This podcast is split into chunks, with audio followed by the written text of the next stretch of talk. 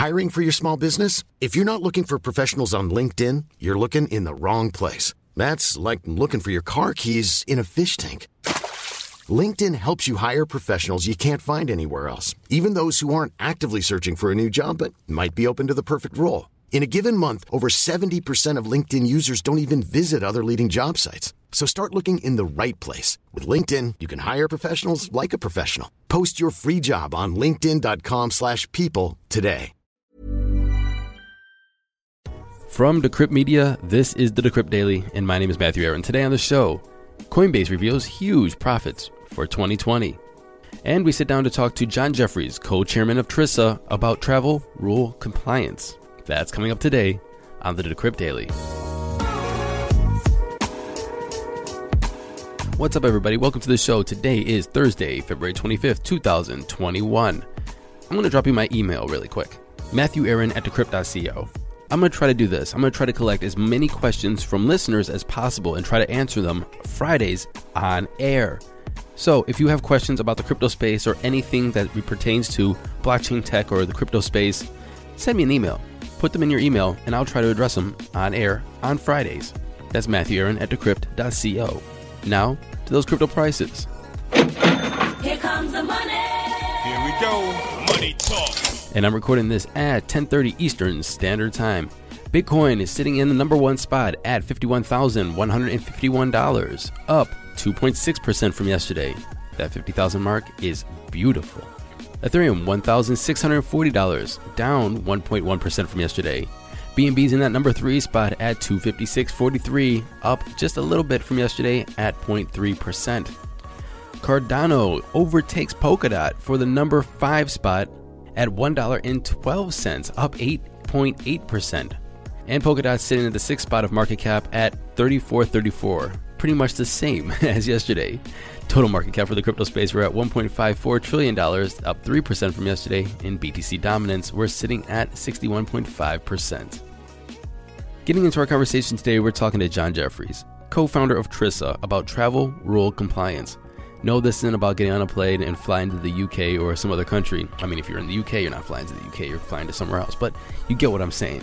Travel rule is sending funds to different exchanges or different banks or different systems and them knowing who you are. We're going to get into that pretty in depth right now. Thank you, Matthew. I'm glad to be here. Look, there's a couple things that I don't know about the space that you guys as professionals know about. You guys, this is insider information that you're going to share with us. The travel rule. You are the co-chairman of Trisa, the Travel Rule Information Sharing Alliance. I want to go into that a little bit, but I have to understand the travel rule first. Explain that to us. Sure. The travel rule is a new rule which was produced by the Financial Action Task Force, which is the global anti-money laundering regulatory body. And what it says is that when two individuals send money over $1,000 or €1,000, the exchanges at either end need to be in possession of the personal information of either the sender or the recipient that's not their customer. Okay, so this is why we do the KYC AML. And then if we do that in one exchange, basically they're saying, no matter if I do it on, say, Binance.us, all the exchanges within the US is going to have that information regardless of where I register. Is that what I'm saying? If I'm sending money around? Your KYC information would go to the various different exchanges that you are sending money to, correct? And so the travel rule is a law in the US, and it requires that information to be sent. It's very new, and in many respects, it's not part of blockchain, any blockchain, infrastructure. What we're trying to do is help exchanges and other so-called VASPs, which include custody providers and Bitcoin ATM and OTC desks, to comply with that. You said the word VASP. What is VASP? A VASP is a virtual asset service provider. So that's an exchange, a Bitcoin ATM, an OTC desk, or a trading desk. Understood. So you said the travel rule is new. How new is it and why was it implemented? So it was implemented really to, protect the world from money laundering and terrorist financing. And really what caused it to come to be was the fact that cryptocurrencies had grown to a point where they could do, significant damage to a society or an economy.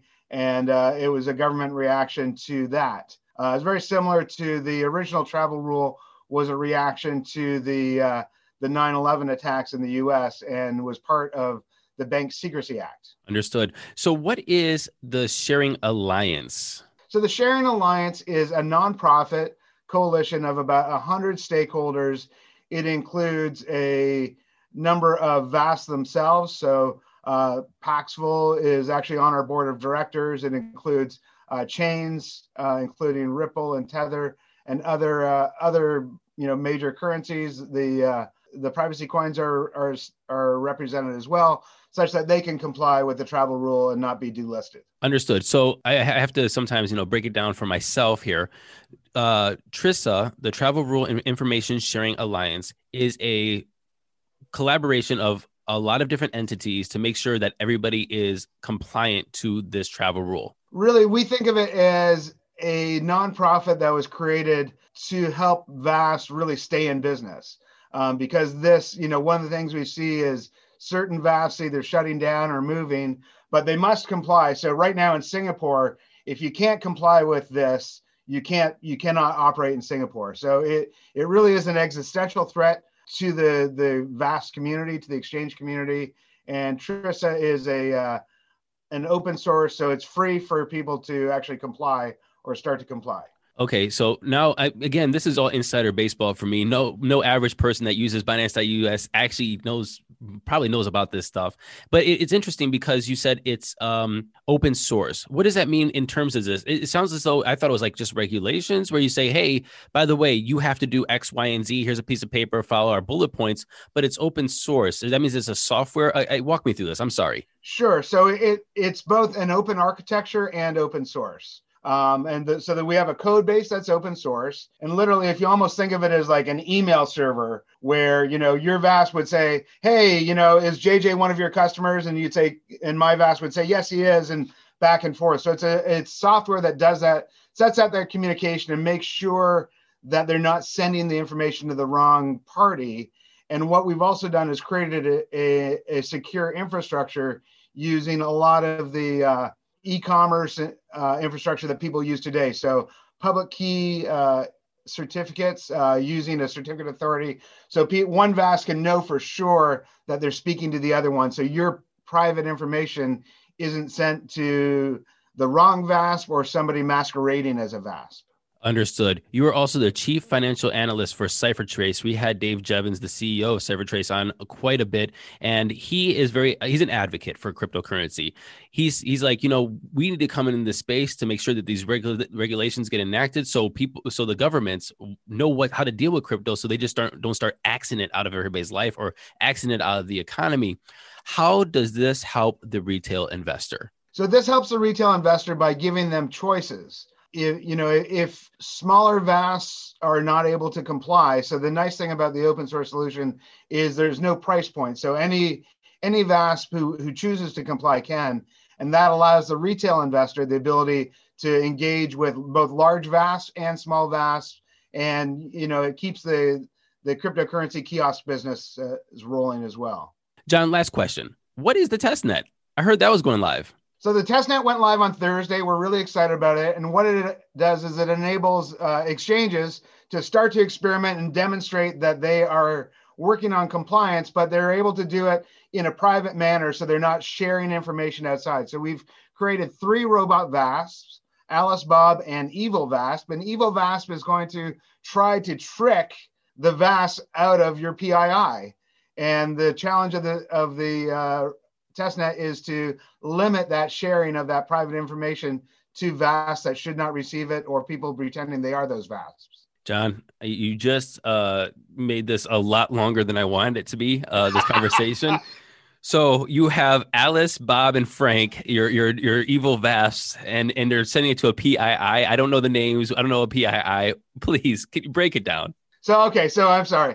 PII is personally identifiable information. So in the case of these cryptocurrency transactions, what it literally is your name and your account number. And so those get put together in an envelope and get sent. And you certainly wouldn't want those to be sent to the wrong place. And this is a digital envelope, not an actual envelope with a stamp on it, correct? Correct. Okay, cool. And you wouldn't want those to be sent to the wrong VASP, right? Or somebody who just wants to figure out if you're a whale. And who are these three people then? These evil. What you said names there. What are those, and what are they doing? So the two names I named were Alice and Bob. And so Alice and Bob are fictitious folk, and they are a standard within the encryption world when talking about two parties who are sharing private information. Alice is the instigator. Bob is the recipient. Understood.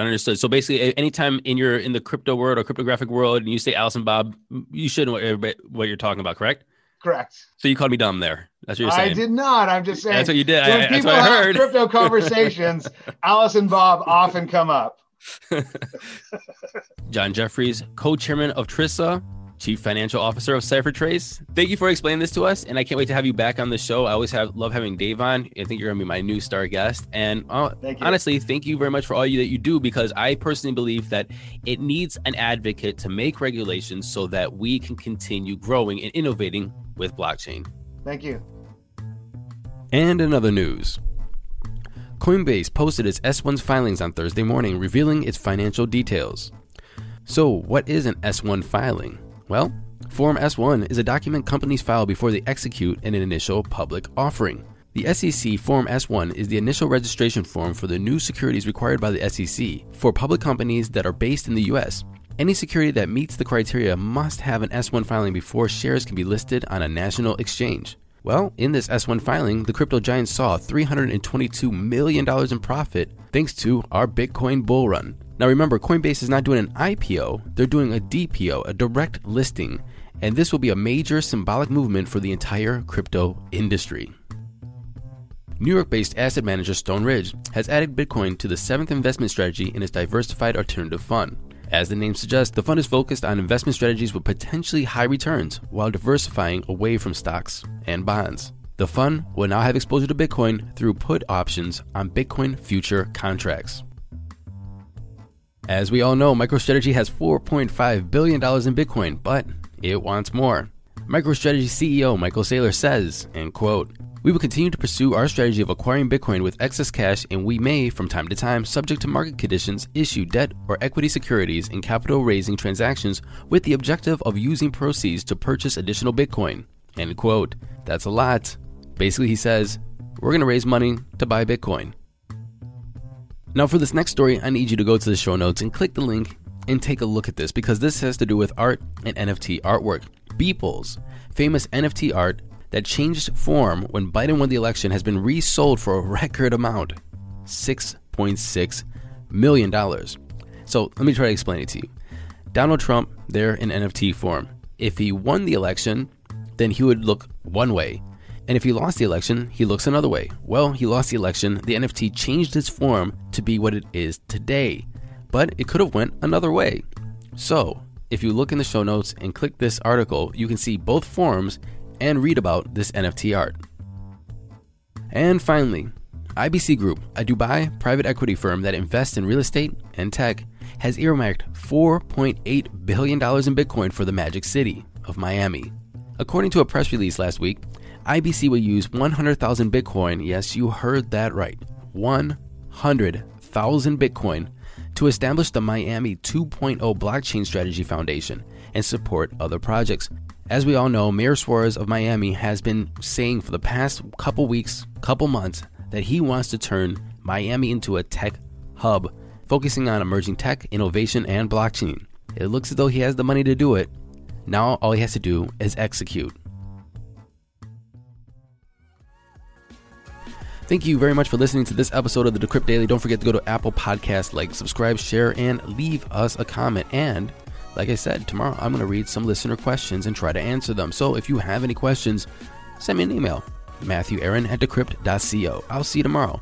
Until then, happy hodling.